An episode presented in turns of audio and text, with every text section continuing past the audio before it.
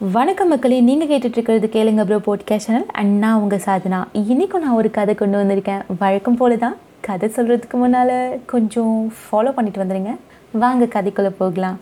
ஒரு காட்டில் ஒரு நரி இருந்துச்சு. அந்த நரி விடியற் காலையில் எழுந்துச்சு. எழுந்துட்டு வேட்டைக்காக புறப்பட ஆரம்பிச்சிச்சு. அப்போ தான் வந்து சூரியன் வந்து எழும்புறாப்புல. லைக் வந்து காலையில் கிழக்கு பக்கம் எழும்புவாங்கல்ல. ஸோ அந்த மாதிரி சூரியன் எழும்புது. எழும்பும்போது இந்த நரியோட நிழல் பார்த்தீங்கன்னா ரொம்பவே ரொம்ப பிரகாசமாக ரொம்ப பிரம்மாண்டமாக பெருசாக தெரியுது. இந்த நரிக்கு ஒரே குஷி. வா நம்ம இவ்வளோ பெரிய ஆளாக இருக்குமா? பாரா எந்த அளவுக்கு பெருசாக இருக்கும்? நம்ம ரொம்பவே ஸ்ட்ராங்கான பர்சன் அப்படின்லாம் நினச்சிக்கிச்சு. லைக் வந்து நமக்கு பசி தீர்றதுக்கு குறைந்தபட்சம் ஒரு யானை. இல்லை இல்லைப்பா. ஒரு ஒட்டகமாச்சும் வேணும் போல இருக்கே அடடா அப்படின்னு சொல்லிட்டு ரொம்பவே குஷியாக இருந்துச்சு இந்த நரி. சரி அப்படின்னு சொல்லிட்டு உணவு தேடுறதுக்காக காட்டுக்குள்ளே போக ஆரம்பிச்சிச்சு நரி. அப்படி போய்க்கிட்டே இருக்கும்போது சின்ன சின்ன விலங்குகள்லாம் பார்த்து ஒரு ஏளனமான ஒரு அலட்சியப்படுத்துகிறபடி வந்து இதெல்லாம் நமக்கு பசிக்கு போகாது.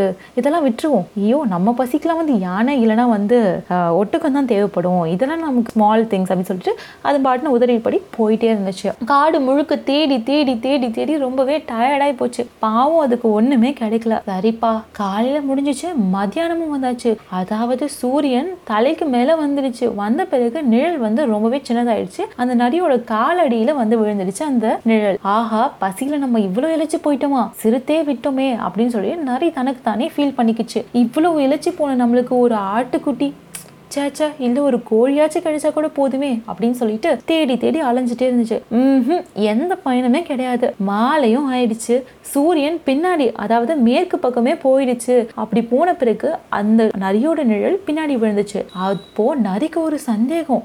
ஐயோ நம்ம நிழலே காணுமே. நம்ம அந்த அளவுக்கு இழைச்சிட்டோமா? இல்லை நம்ம செத்துட்டோமோ? அப்படின்னு சொல்லிட்டு ஒரு சந்தேகமே வந்துச்சு. அதுக்கப்புறமா தான் இல்லை இல்லை நம்ம உயிரோடு தான் இருக்கோம். இந்த பசிக்கு நம்மளுக்கு அட்லீஸ்ட் ஒரு கோழி குஞ்சு இல்லை ஒரு எறும்பாச்சு கிடைச்சா போதும்? அப்படின்னு சொல்லிட்டு தனக்கு தானே நாக்க தொங்க போட்டுட்டு தள்ளாடி தள்ளாடி நடந்து போயிட்டு இருந்துச்சு. இந்த நரி கதையை கேட்டிருப்பீங்க. இந்த நரி கதையும் நம்மளோட கதையும் கொஞ்சம் ரிலேட்டட் தான். என்னன்னு கேட்குறீங்களா சொல்கிறேன் இந்த நரியோட கற்பனை மாதிரி தான் நம்மளும் சில தருணங்களில் சில சந்தர்ப்பங்களில் வந்து நமக்கு இதுதான் வேணும் அப்படின்னு அடம் பிடிச்சிருப்போம். அதுக்கப்புறமா கொஞ்ச நாள் கழிச்சோ இல்லை வந்து நம்மளோட சுச்சுவேஷன் தகுந்த மாதிரி சே நம்மளுக்கு அட்லீஸ்ட் இதாச்சும் கிடைச்சா போதுமே அப்படின்னு சொல்லிட்டு தோணும். நமக்கு பெரிய பெரிய பரிசுகள் கிடைக்கும் போதெல்லாம் பெரிய பெரிய வாய்ப்புகள் கிடைக்கும் போதெல்லாம் அது ஒதுக்கி விட்டுட்டு இருப்போம் ஆனால் கொஞ்ச நாள் கழிச்சு சே அது நம்மளுக்கு இப்போ கிடைச்சா நல்லா இருக்கும்ல அப்படின்னு சொல்லிட்டு நம்ம தோணும். இந்த முடிவில் ஏதாச்சும் கிடைச்சா போதும் அப்படின்னு சொல்லிட்டு நம்ம ரொம்பவே ஏங்குவோம். ஐயோ நம்மளுக்கு இப்போ அது கிடைச்சா நல்லா இருக்குமே நம்ம கையில் இருக்கிற வரைக்கும் அது நம்மளுக்கு தெரியாது. லைக் வந்து நம்மளுக்கு புதுசாக வரப்ப இது இருந்தால் நல்லா இருக்கும் அப்படின்னு தோணும். அது இருக்கிறப்ப நம்ம அதை யூஸ் பண்ணிக்க மாட்டோம். அது இல்லாதப்ப அதை நினச்சி ஃபீல் பண்ணிக்கிட்டு இருப்போம். இந்த மாதிரி தான். காலையில் நிறைய வந்து கருவத்தோடு ஆடிச்சு. ஆனால் மாலையில் வாடிச்சு.